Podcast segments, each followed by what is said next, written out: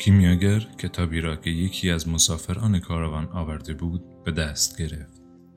جلد نداشت اما توانست نام نویسندهش را پیدا کند.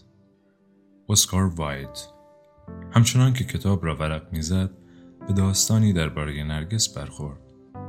کیمیاگر افسانه نرگس را می‌دانست. جوان زیبایی که هر روز می‌رفت تا زیبایی خود را در دریاچه تماشا کند. چنان شیفته خود می‌شد که روزی به درون دریاچه افتاد و غرق شد.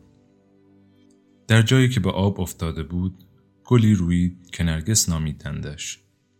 اما اسکار وایلد داستان را چنین به پایان نمی برد. می گفت وقتی نرگس مرد اوریادها الهه های جنگل به کنار دریاچه آمدند که از یک دریاچه آب شیرین به کوزهی سرشار از های شور استحاله یافته بود. رایت ها پرسیدند چرا میگری؟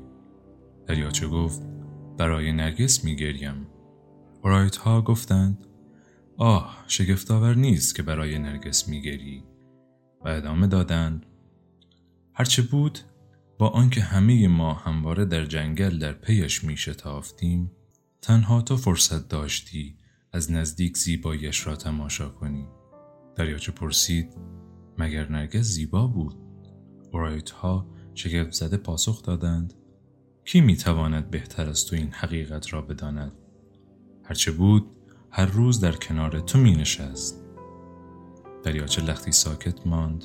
سرانجام گفت من برای نرگس می گریم اما هرگز زیبایی او را در نیافته بودم.